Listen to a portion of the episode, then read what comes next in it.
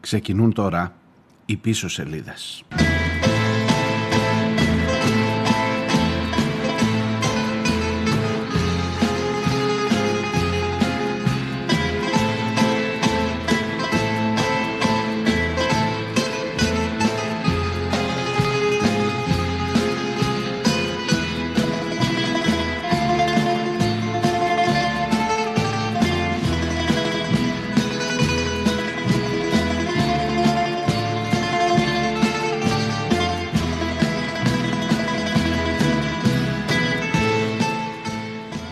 Γεια σας, καλώς ήρθατε. Ακούτε πίσω σελίδες. Είναι Παρασκευή, 3 του Σεπτέμβρη. Η μοίρα των ηχογραφημένων εκπομπών είναι αυτή η κοινή μοίρα κάθε ηχογράφησης να κοντράρεται πάντα με την επικαιρότητα και να βγαίνει πάντα χαμένη. Η χθεσινή εκπομπή την ημέρα θανάτου του Μίκη Θοδωράκη ήταν μια εκπομπή που βεβαίως, ειδικά αν την ακούσατε από το μεσημέρι ή από τις 11 περίπου και μετά, προφανώς ενώ νομίζω ότι είχε και χθες πάρα πολύ σοβαρό θέμα το τι γίνεται με τους υγειονομικούς και τις ε, αναστολές και όλο αυτό που ζούμε ήταν εκτός θέματος προφανώς. Γιατί από χθες το πρωί από τις 10 η ώρα περίπου ίσως λίγο πριν τις 10 που έγινε γνωστός ο θάνατος του μεγάλου Μίκη Θοδωράκη δεν υπάρχει τίποτα άλλο. Και δικαίως και σωστά και ορθώς δεν υπάρχει τίποτε άλλο στην ε, επικαιρότητα. Ίσως βέβαια από την άλλη να είναι και μία άμυνα να κρατήσεις ένα 24ωρο λίγο την ε, ορμή σου να αποφύγεις τις λούμπες των κλισέ, όλων αυτών των κλισέ που ακούγονται αυτή την ώρα, αυτές τις μέρες για την μεγάλη απώλεια, για την χώρα που κλείνει το γόνι, για την χώρα που ακουμπά στο φέρετρο, για την μεγάλη απώλεια που είναι βεβαίως σωστά όλα αυτά τα κλισέ αλλά που δεν θα πάψουν ποτέ να είναι κλισέ. Και να δεις να βγεις λίγο πιο πάνω, πιο έξω από αυτή την κατάσταση και να δεις αν έχεις να πεις κάτι ουσιαστικό ή κάτι, όχι κατά ανάγκη διαφορετικό αλλά εν πάση περιπτώσει να δικαιώσεις την ε, κούραση που θα υποβάλεις τον ακροατή για την επόμενη μία ώρα. Είμαι ο Μάριος Διονέλης, ακούτε πίσω σελίδες και οι σημερινές πίσω σελίδες φυσικά έχουν θέμα τον θάνατο του Μίκη Θοδωράκη.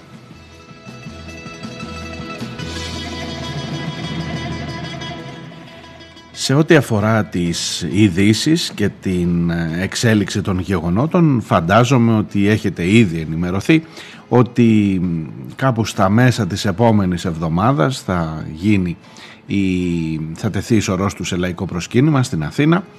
Και από εκεί υπάρχει μια συζήτηση που είναι σε εξέλιξη. Έχω να σας πω μερικά πράγματα γιατί την παρακολούθησα από κοντά αυτή τη συζήτηση για το που θα ταφεί. Ε,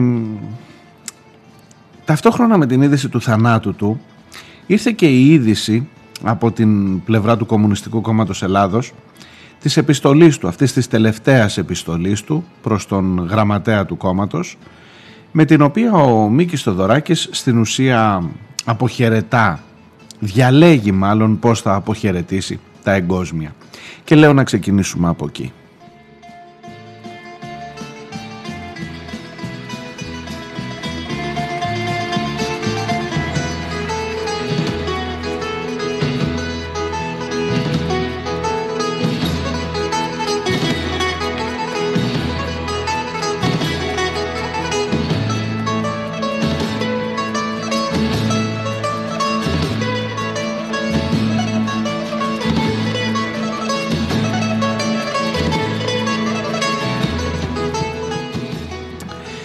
Έχω μια υποψία ότι το κατεβόδιο των ανθρώπων που έκαναν κριτική στον Μίκη Θοδωράκη που τόλμησαν, που τολμήσαμε αν θέλετε να βάλω λίγο και τον εαυτό μου μέσα να κάνουμε κριτική στον Μίκη Θοδωράκη που πληγώθηκαν, που θύμωσαν με τον Μίκη Θοδωράκη έχω μια υποψία όχι ότι η δική μας κριτική αξίζει περισσότερο αλλά ότι βουτάει, πατάει και στις δύο αυτές βάρκες της εξύψωσης ενός τεράστιου μεγέθους μουσικού, πνευματικού, φιλοσοφικού ενός τεράστιου μεγέθους, ενός τεράστιου με την κυριολεκτική σημασία της λέξης ανθρώπου.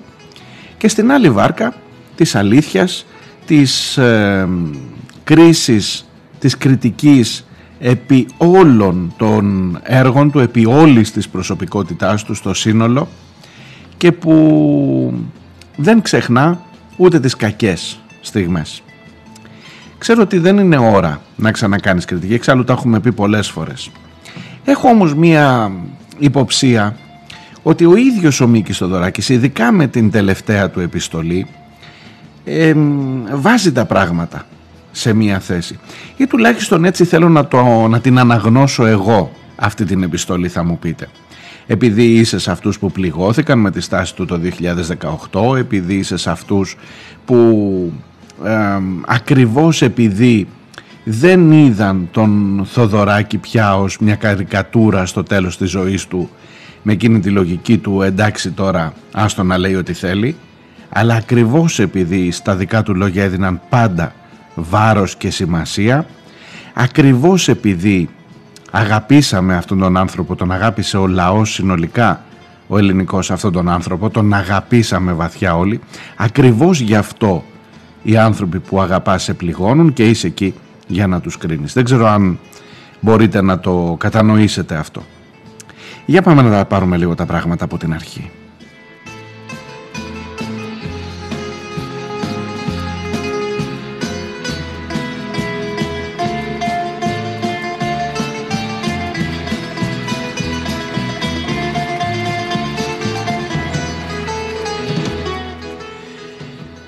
Τώρα στο τέλος της ζωής μου, την ώρα των απολογισμών, σβήνουν από το μυαλό μου οι λεπτομέρειες και μένουν τα μεγάλα μεγέθη, σε εισαγωγικά. Έτσι βλέπω ότι τα πιο κρίσιμα, τα δυνατά και τα όρημα χρόνια μου τα πέρασα κάτω από τη σημαία του Κουκουέ. Για το λόγο αυτό θέλω να αφήσω αυτόν τον κόσμο σαν κομμουνιστής. Αυτά είναι τα λίγα λόγια που γράφει προς τον Δημήτρη Κουτσούμπα στις 5 Οκτωβρίου του 2020 προφανώς με την επισήμανση να δοθεί αυτή η επιστολή στη δημοσιότητα μετά τον θάνατό του όπως και έγινε χθες από το Κομμουνιστικό Κόμμα. Ο Μίκης Θοδωράκης επιλέγει να φύγει ως κομμουνιστής. Ε, για μισό λεπτό είχε ανάγκη ο Μίκης Θοδωράκης να διαλέξει ως τι θα φύγει. Ο Μίκης Θοδωράκης θα έφευγε ως Μίκης Θοδωράκης ε, απαντώ μόνος μου σε αυτό που έθεσα πριν ότι έτσι θέλεις να το δεις εσύ έτσι θέλεις επειδή έχεις πληγωθεί από τον Μίκη τα τελευταία χρόνια να το δεις σαν τι, σαν μια συγνώμη. Η Ιεροσιλία. Δεν, δεν λέει πουθενά τη λέξη συγγνώμη να το δεις σαν μια απολογία, να το δεις σαν μια αναγνώριση του λάθους. Μήπως θέλεις οπωσδήποτε να το δεις μέσα από τους δικούς σου φακούς, από τα δικά σου γυαλιά. Ενδεχομένως και ναι αλλά για μισό λεπτό Είχε ανάγκη ο Μίκης Θοδωράκης να δηλώσει ότι θέλει να φύγει σαν κομμουνιστής; Το μέγεθος, το ανάστημα, το, το, η, η, η πνευματική υπόσταση του συγκεκριμένου ανθρώπου δεν χρειάζεται καμία ταμπέλα, κανενός είδους χαρακτηρισμό. Ο Μίκης Θοδωράκης θα έφευγε ως Μίκης Θοδωράκης, τελεία και παύλα. Αφού λοιπόν διαλέγει ο ίδιος να φύγει ως κομμουνιστής, έχω να σας πω ότι τουλάχιστον στη δική μου ανάγνωση αυτή εδώ είναι μια απάντηση έστω και ετεροχρονισμένη έστω και με πολύ μεγάλη καθυστέρηση γιατί ο χρόνος πια ο πολιτικός τρέχει πολύ πιο γρήγορα έστω και ε, σαφής χωρίς να γίνεται συγκεκριμένη αναφορά στα γεγονότα του 18 μιλώ βεβαίως για τα συλλαλητήρια, για τις Μακεδονίες για τον κόσμο που ήταν κάτω από εκείνη την εξέδρα για όσα είπε τότε ο Μίκης για τους εχθρούς, για τα σύνορα που έπρεπε να κλείσουν και και και έχω μία υποψία ή μια ελπίδα αν θέλετε ότι αυτή εδώ η αναφορά είναι μία έστω και ετεροχρονισμένη αλλά σαφής γενναία αντρίκια απάντηση.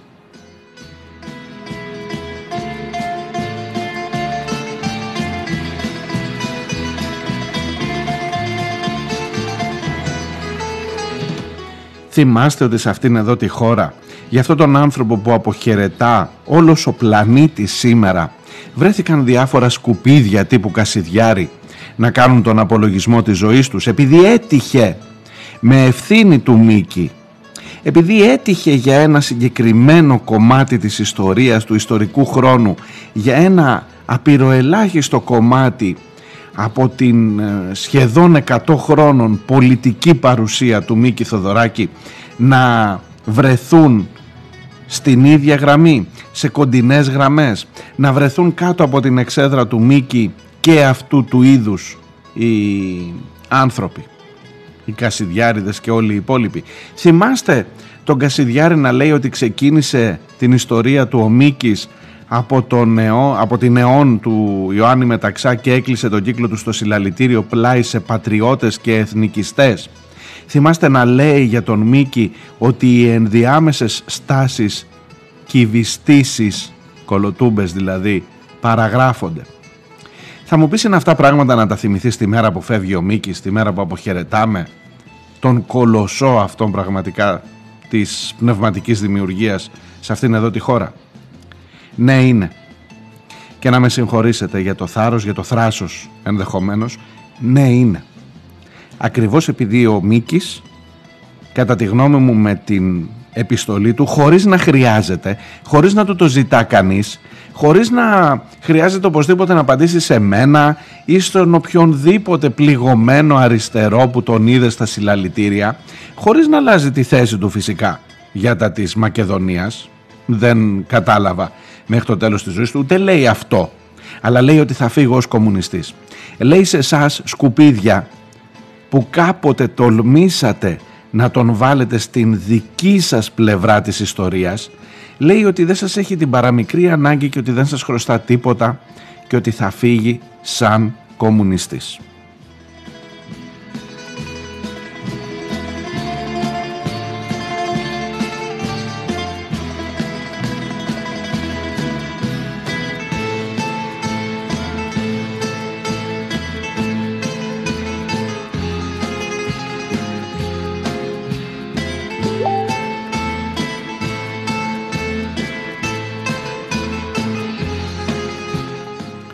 Ο Μίκης πληγώθηκε και το είπε ότι πληγώθηκε από ένα σύνθημα που γράφτηκε έξω από το σπίτι του και από τις μπογιές που πετάχτηκαν τότε. Κακός οι μπογιές σίγουρα. Το σύνθημα ήταν αληθινό θα μου επιτρέψετε και ήταν η απάντηση σε, αυτή την, σε αυτόν τον απολογισμό της ζωής του που έκανε ο Κασιδιάρης. Ε, ήταν η απάντηση. Έλεγε η ιστορία σου ξεκινάει από το βουνό και καταλήγει στον εθνικό βούρκο της πλατείας συντάγματος. Αυτό είχαν γράψει έξω από το σπίτι του. Ο Μίκης πληγώθηκε πολύ γι' αυτό και το είπε και δικαίως πληγώθηκε γι' αυτό σε εποχές έντασης, σε εποχές έντασης που ο Μίκης της είχε ξαναπεράσει και στο παρελθόν και με πολύ μεγαλύτερες συνέπειες από ένα σύνθημα έξω από το σπίτι του τότε που ήταν θύμα βασανισμών ε, και νομίζω ότι αυτή η επιστολή στο Κουκουέ γραμμένη το 20 προσέξτε μετά τα γεγονότα του Μακεδονικού ε, τον Οκτώβρη του 20 είχαν περάσει περίπου 2,5 χρόνια από, το, από την ιστορία των συλλαλητηρίων. Το ότι επιλέγει ο Μίκης να φύγει ως κομμουνιστής νομίζω ότι προσπαθεί, πετυχαίνει σε ένα βαθμό τουλάχιστον έτσι το διαβάζω εγώ, να βάλει τα πράγματα στη θέση τους. Να εκπληρώσει μία υποχρέωση, ένα κενό που φαινόταν να αφήνει απέναντι σε αυτόν τον λαό που τον τίμησε και ο λαός το Μίκη και ο Μίκης τον λαό ασφαλώς σε αυτή τη χώρα, σε αυτή την ε, ιδεολογία αν θέλετε που, ε, με την οποία περπάτησε σε όλα του τα χρόνια με λάθη φυσικά και με άλλα λάθη, όχι μόνο με αυτό αλλά επειδή ο Μίκης ήταν ένας άνθρωπος με σάρκα, με κόκαλα, με τεράστιο μυαλό, με λάθη, με πάθη, έχω την εντύπωση ότι είναι εξαιρετικής γενναιότητας στάση η τελευταία του αυτή επιστολή.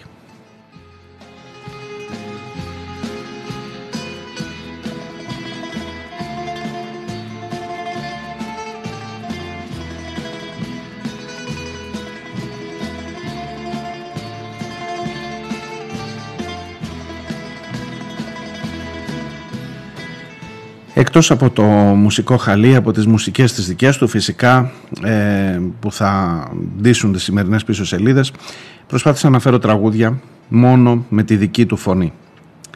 Αυτό εδώ το πρώτο, για αυτό εδώ το πρώτο πήρα χθες μια σημαντική πληροφορία. Περπάτησα χθες, βρέθηκα για πρώτη φορά στο πατρικό σπίτι του Μίκη Θοδωράκη στο Γαλατά στα Χανιά.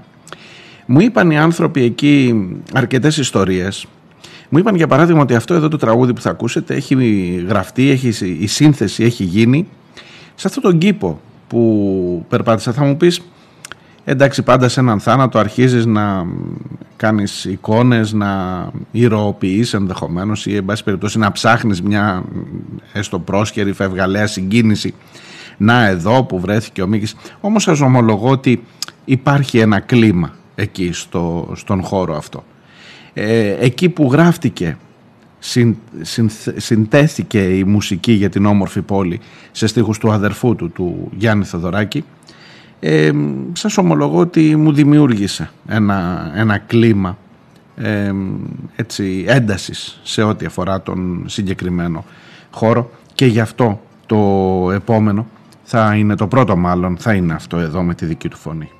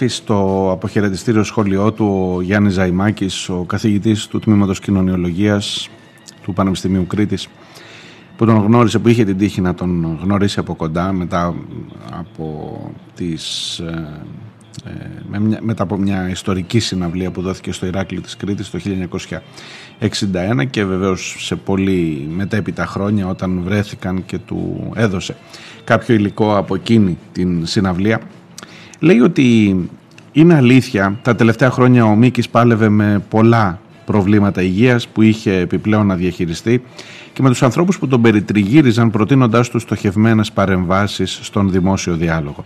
Είναι αλήθεια ότι κάποιες από αυτές μας προβλημάτισαν, όμως οι αμφισημίες, ακόμα και οι αντιφάσεις, είναι γνωρίσματα των μεγάλων καλλιτεχνών, αγωνιστών και προσωπικότητων που οδηγούν την ιστορία προς τα μπρος. Και αυτό που μένει τελικά είναι οι αγώνες και τα ανυπέρβλητα τραγούδια του. Νήξεις ενός μέλλοντος, ενός διαφορετικού, πιο δίκαιου κόσμου που μπορεί να γίνει εφικτός.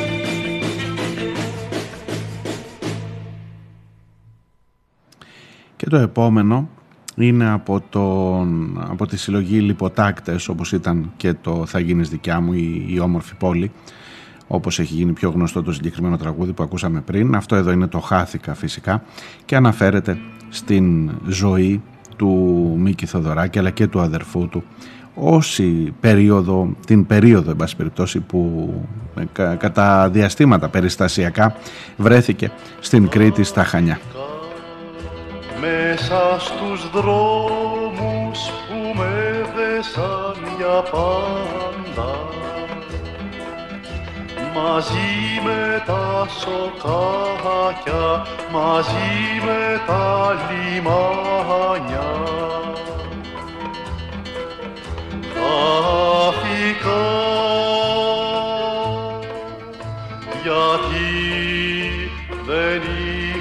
τα φτερά.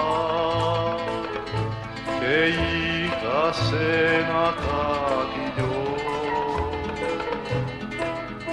γιατί είχα όνειρα πολλά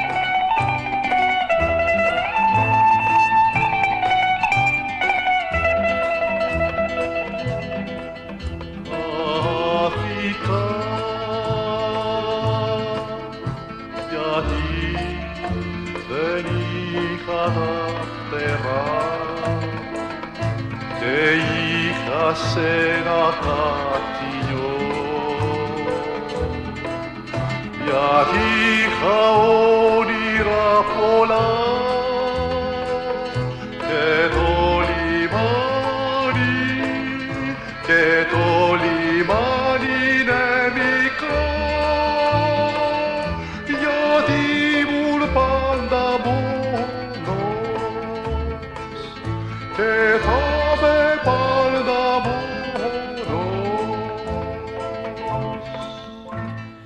το επόμενο θα είναι από τη συλλογή Λιποτάκτες, από αυτή τη συλλογή που η σύνθεσή της έγινε στο σπίτι που σας έλεγα, στον κήπο που σας έλεγα στο Γαλατά Χανίων. Στο δεύτερο μέρος θα σας πω μερικά πράγματα για το θέμα της ταφής του, για το τελευταίο κομμάτι που ε, δημιουργεί μερικές ε, σκέψεις ε, που το, το, λιγότερο που έχουν να κάνουν είναι να σε προβληματίσουν για το τι συμβαίνει τις ώρες αυτές που μιλάμε.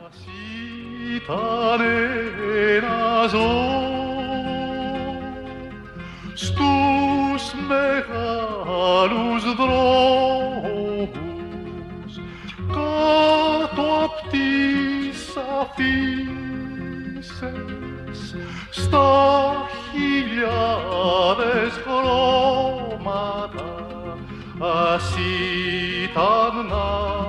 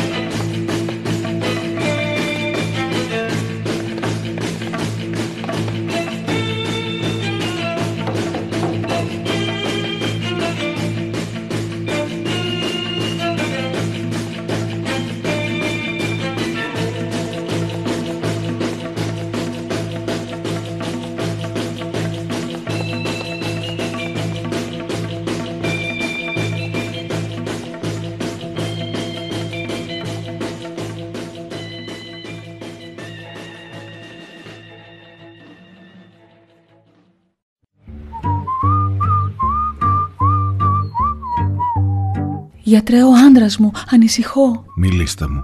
Σας ακούω. Τον τελευταίο καιρό μου λέει περίεργα πράγματα. Μου λέει πως ίσως ο Κυριάκος να μην είναι και τόσο κακός, πως η αριστεία μπορεί να πάει τη χώρα μπροστά. Μου λέει πως ο ΣΥΡΙΖΑ είναι κόμμα της αριστεράς και της οικολογίας. Τα βράδια πετάγεται ιδρωμένος και μονολογεί «Πασόκ, σώσε μας!» Πάρτε αυτό, θα τον βοηθήσει. Πίσω σελίδες. Μία ώρα κάθε μέρα. Δευτέρα με Παρασκευή. Όλα θα πάνε καλά.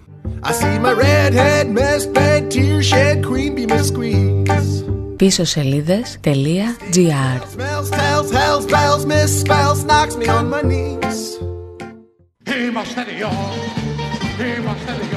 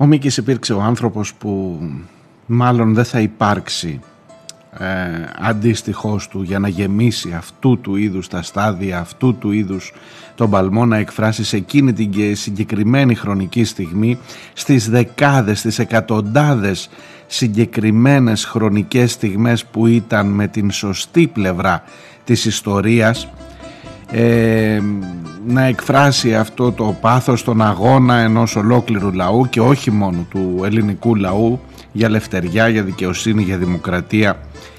Και αυτά είναι, αυτό είναι που αφήνει ο Μίκης την ιστορία του, την σχεδόν επί, ε, σε ό,τι αφορά τον, την, πολιτική του δράση σχεδόν 80 ε, χρόνων ιστορία από πάρα πολύ μικρός σε ό,τι αφορά την ε, συλλογική αλλά και την καλλιτεχνική του δράση.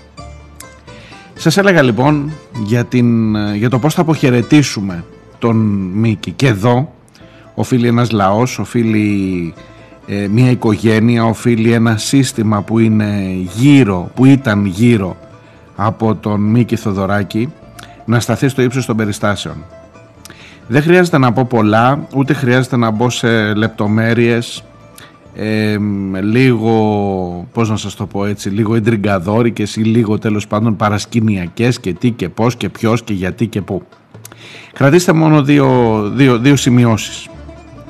Όπως ίσως έχετε αντιληφθεί, νομίζω κάνουν καλά τα μέσα ενημέρωσης, αυτή τουλάχιστον τη στιγμή μέχρι τώρα, ε, που το κρατάμε λίγο πιο χαμηλά αυτό.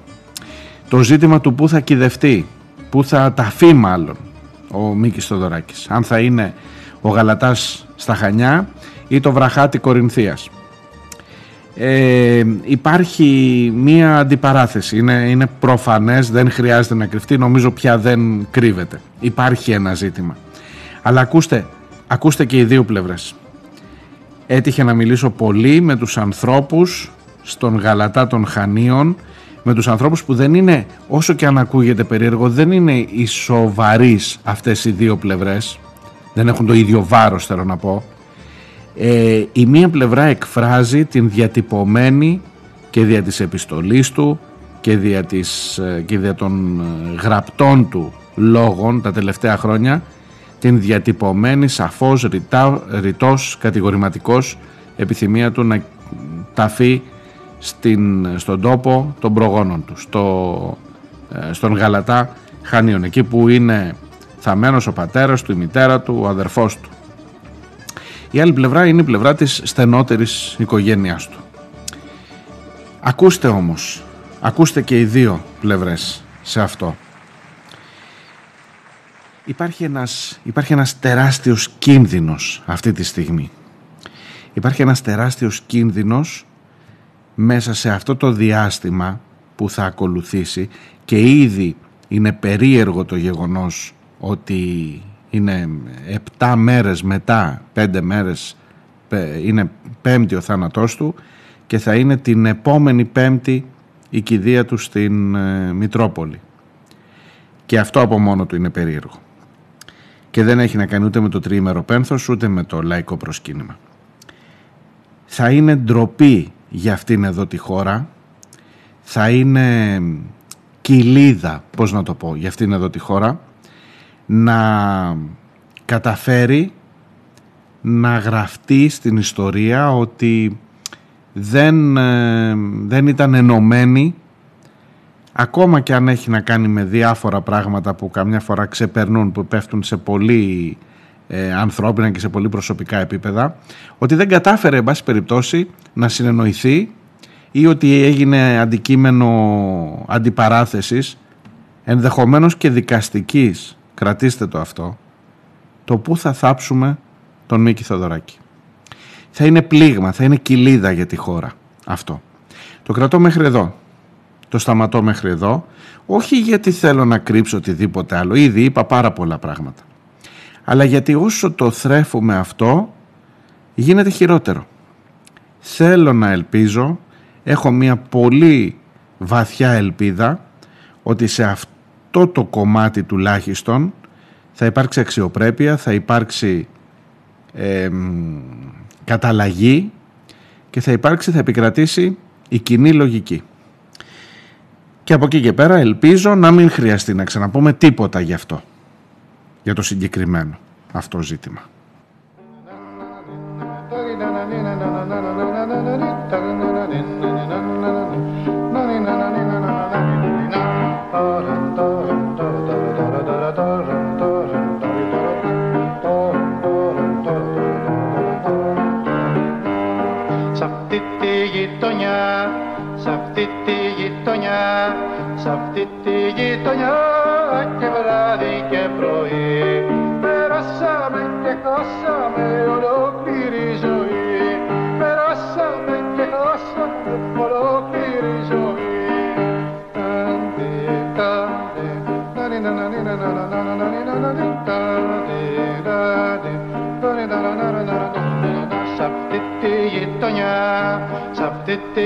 Γειτονιά, σ' αυτή τη γειτονιά μας πήραν οι καημοί.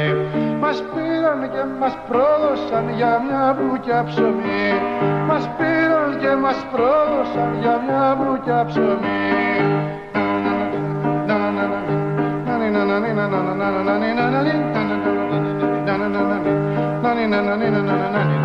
Σ' αυτή τη γειτονιά, σ' αυτή τη γειτονιά, σ' αυτή τη γειτονιά με στο μικρό στενό. Χαθήκαμε και ζήσαμε μακριά και από το Θεό. Χαθήκαμε και ζήσαμε μακριά και από το Θεό. Κάντε αυτές τις μέρες κάντε αυτές τις μέρες μία βόλτα από το site Mickey's Guide όπως το ακούτε. Είναι το site που έχει φτιάξει εδώ και κάποια χρόνια ο σύλλογος φίλων Μίκη Θοδωράκη ε, θα εκπλαγείτε όπως εξεπλάγην και εγώ. Θα εκπλαγείτε από το μέγεθος του έργου του Μίκη Θοδωράκη ενώ σε, σε ποσότητα καταρχάς τουλάχιστον η πρώτη οπτική ε, επαφή θα είναι μια τεράστια έκπληξη για την ποσότητα. Γιατί δεν μπορείς καν να φανταστείς τι παρήγαγε πόση μουσική και πόσο μεγάλου μεγέθους μουσική παρήγαγε το μυαλό αυτού του ανθρώπου. Και στην ε, δεύτερη ανάγνωση θα εκπλαγείτε με την ποικιλία, με το πόσο μεγάλο κομμάτι δεν ξέρετε, δεν ξέρουμε, μην κάνω τον έξυπνο, απίστευτα είναι το κομμάτι της μουσικής του Μίκη Θεοδωράκη, του έργου του θα πω γενικά γιατί δεν είναι μόνο η μουσική, είναι και βιβλία, είναι και ποίηση, είναι και συγγραφή, είναι και τα πάντα, τα πάντα. Ένας, ένας ε, νους που βρισκόταν σε διαρκή οργασμό, δεν προλαβαίνεις, δεν θέλεις, θέλεις 100 χρόνια που κοντά έζησε ο Μίκης, θέλεις για να ακούσεις την μουσική του Μίκη Θοδωράκη, όχι για να την γράψεις. Είναι ένας άνθρωπος ο οποίος μου περιέγραφαν και τα μέλη του συλλόγου, φίλοι ε, Μίκη Θοδωράκη, ε, επικαλούμε τον Μαθιώτο Φραντζεσκάκη, τον συνάδελφό μου που, και φίλο, που έχει, έχει κάνει πολύ μεγάλη δουλειά σε αυτό και τον Γιώργο Αργοραστάκη που είναι ο ένας από τους δύο ανθρώπους στους οποίους έχει δώσει οδηγίες για το τι θα γίνει, ποιες ε, λεπτομέρειες πρέπει να ρυθμιστούν για τον ε, αποχαιρετισμό του.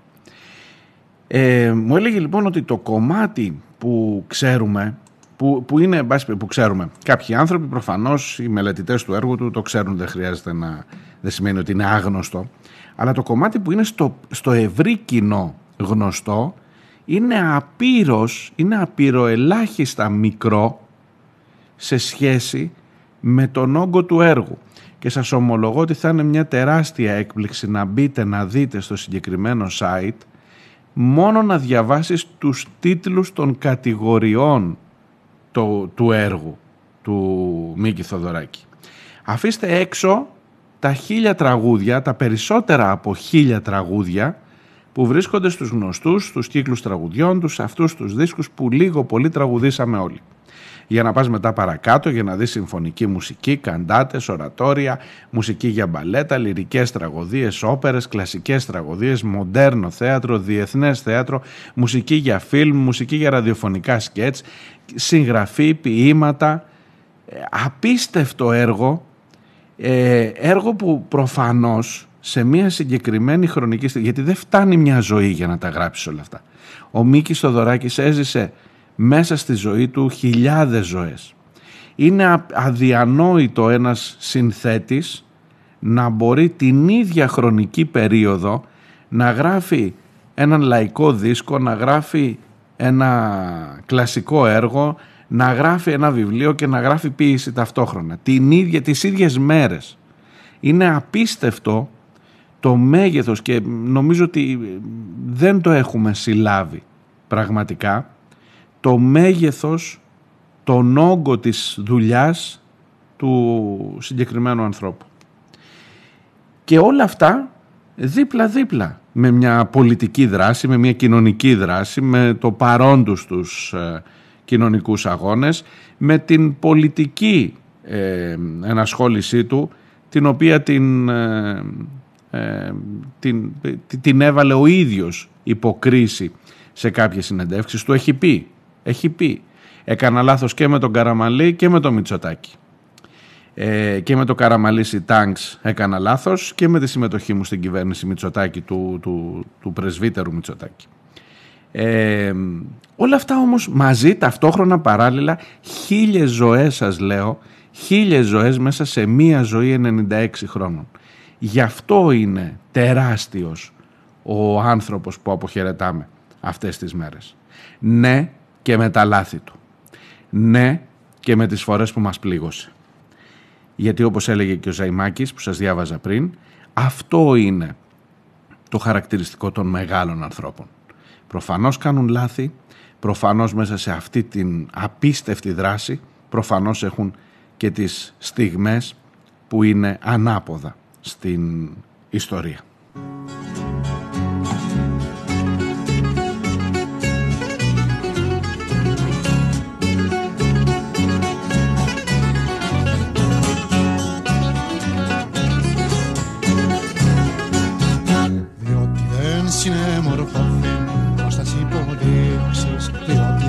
Είναι μοροκόφιν προς τις υποδείξεις Πέρα από το γαλάζιο κύμα, τον γαλάζιο ουρανό Μια μανούλα περιμένει χρόνια τώρα να τη δω Μια μανούλα περιμένει χρόνια τώρα να τη δω Πέρα από το γαλάζιο κύμα, τον γαλάζιο ουρανό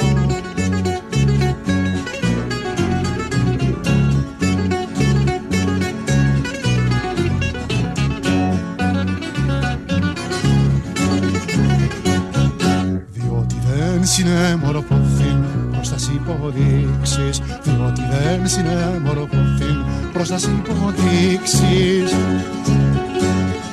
Χρόνος μπαίνει, χρόνος βγαίνει, μες στο σύρμα περπατώ Θα περάσουν μαύρες μέρες, δίχως να σε ξαναδώ Θα περάσουν μαύρες μέρες, δίχως να σε ξαναδώ Χρόνος μπαίνει, χρόνος βγαίνει, μες στο σύρμα περπατώ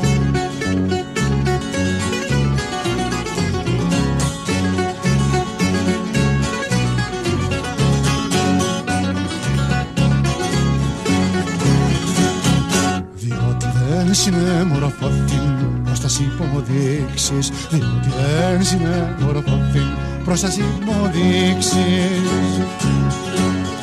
Άλλη καρνασός παρθένει όροπος κορίδαλος Ο Λεβέντης περιμένει της ελευθεριάς το φως. Ο Λεβέντης περιμένει της ελευθεριάς το φως. Άλλη καρνασός παρθένει όροπος κορίδαλος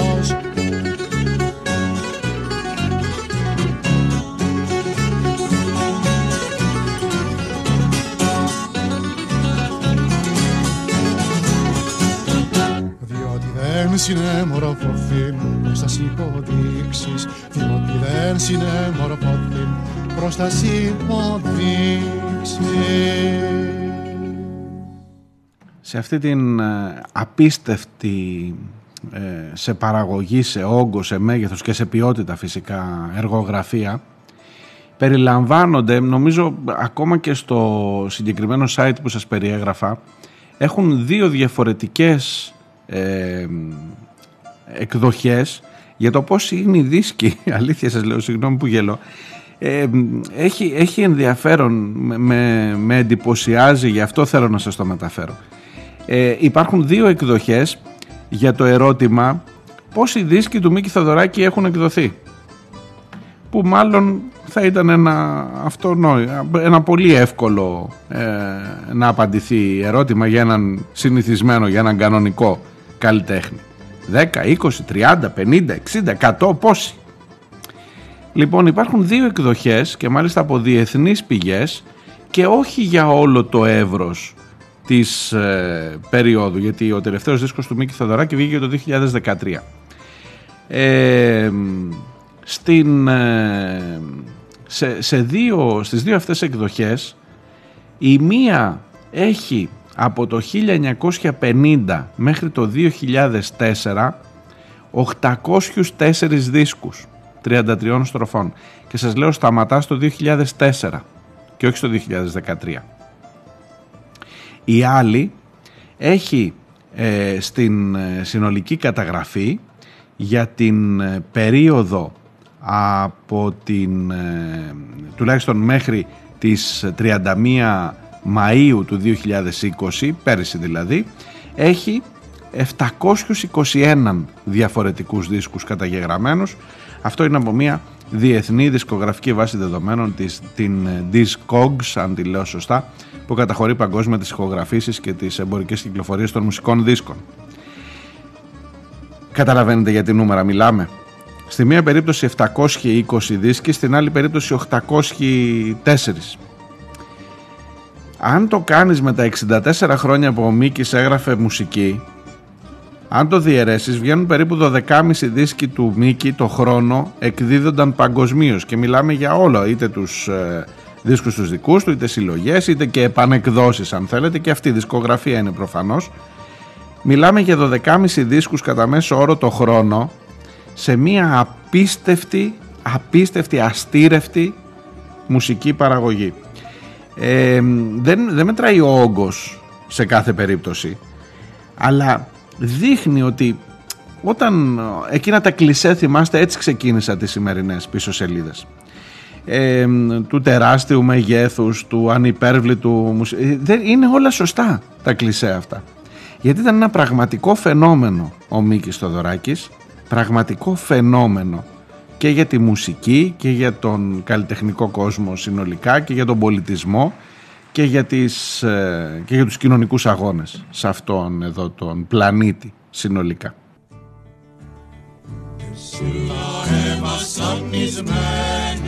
Μην ξεχνάς τον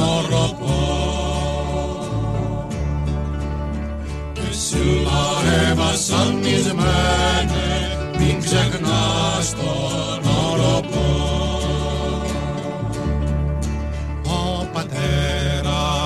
εξορία και το σπίτι ορφανό Ζούμε μες στην τυραννία στο σκοτάδι το πηχτό Ζούμε μες στην τυραννία στο σκοτάδι το πηχτό Και σε όλα έβασαν μην ξεχνάς τον οροπό και σίλα βασανισμένε μην ξεχνάς τον οροπό Κλαίει η μάνα τώρα μόνη κλαίν τα δέντρα. τα πουλιά στην πατρίδα μας νυχτώνει ορφανή στην πατρίδα μας νυχτώνει ορφανή αγκαλιά. Και σούλα εβασανισμένε μην ξεχνάς τον οροπό και σούλα εβασανισμένε μην ξεχνάς τον οροπό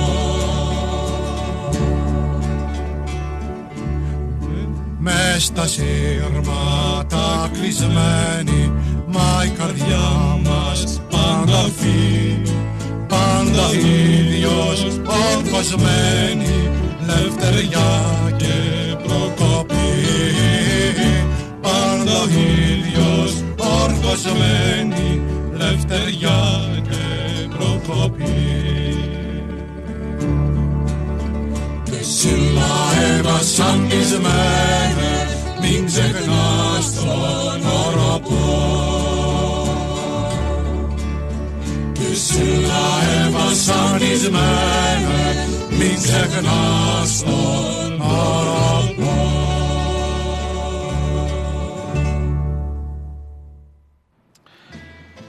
Στην, ε, στις, ε, στις παραδοχές εκείνες που σας έλεγα νωρίτερα ε, ίσως χρειάζεται να το τεκμηριώσω λίγο περισσότερο στις παραδοχές του Μίκη. Στην ε, συνέντευξή του στα νέα το 1998 ο Κώστας Ρεσβάνης ο αρθρογράφος είχε περιλάβει τις κουβέντες που έκαναν τότε με τον Μίκη Θοδωράκη αναπολώντας τότε, μιλάμε τώρα για 23 χρόνια πριν την ε, στάση του σε ό,τι αφορά τα, την, την πολιτική, την, την εμπλοκή του μάλλον με την ε, πολιτική.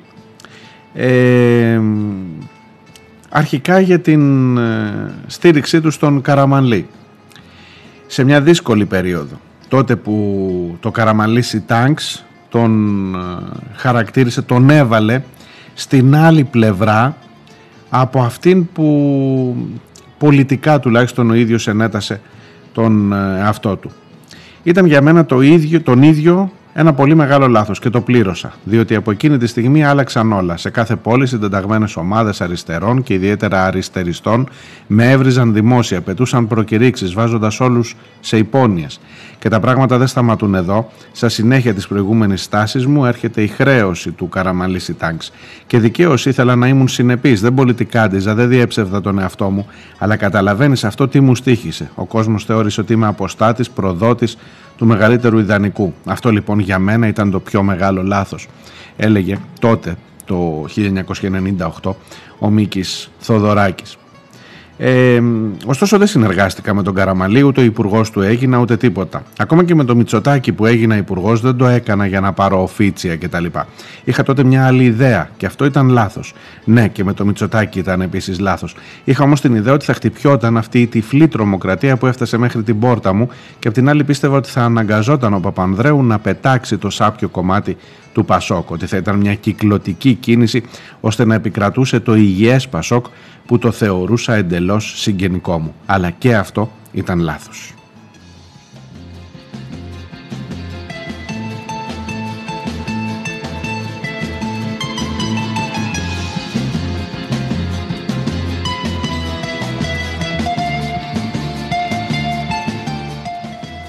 Και τώρα φεύγοντας ο Μίκης Θοδωράκης α, δηλώνει, νιώθει την ανάγκη να δηλώσει ότι θέλει να φύγει ως κομμουνιστής. Να εντάξει τον εαυτό του σε αυτό το πολιτικό κομμάτι, χωρίς να το έχει ανάγκη πραγματικά, ε, γιατί σας είπα, ο Μίκης, αυτού του είδους οι άνθρωποι φεύγει απλά σαν Μίκης Θοδωράκης. Ωστόσο νιώθει την ανάγκη ενδεχομένως και με αυτόν τον τρόπο, ενδεχομένως αν περνούσαν ε, ακόμα αρκετά χρόνια θα μου πεις με το αν δεν κάνεις ούτε ιστορία ούτε πολιτική, ούτε κρίση των, ε, ε, της στάσης των ανθρώπων. Να έφτανε θέλω να πω και σε μια αναθεώρηση των πραγμάτων όλων αυτών που είδαμε με το μακεδονικό κλπ. Το σταματώ εδώ. Όχι γιατί δεν υπάρχουν πολλά να πεις ακόμα. Ούτε από καμιά σεμνοτυφία σας είπα. Όλη η εκπομπή εξάλλου πήγε με αυτό το σκεπτικό και παραβιάζοντας εκείνο το κανόνα που λέει ότι ο νεκρός δικαιώνεται και ότι εν πάση περιπτώσει την ώρα του αποχαιρετισμού θα λέμε μόνο τα καλά. Για τους άλλους νεκρούς ναι. Ο Μίκης Θοδωράκης δεν ήταν αυτού του μέτρου, αυτού του τύπου άνθρωπος. Και έχω μια μικρή ελπίδα ότι για όλους εμάς τους μικρούς, τους πολύ λίγους που κάναμε κριτική θα υπήρξε, θα έριξε κάποτε ένα βλέφαρο και θα τον προβλημάτισαν ε, τα γραπτά, τα κείμενα, οι αντιδράσεις, όλα αυτά. Καλό του ταξίδι και εμείς θα τα πούμε τη Δευτέρα ακριβώς την ίδια ώρα. Γεια χαρά.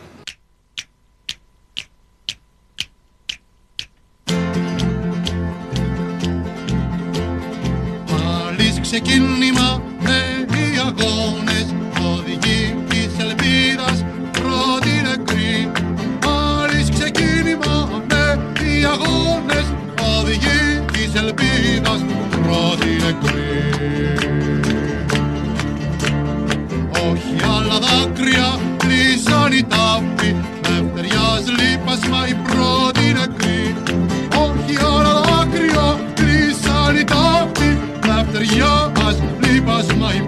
mira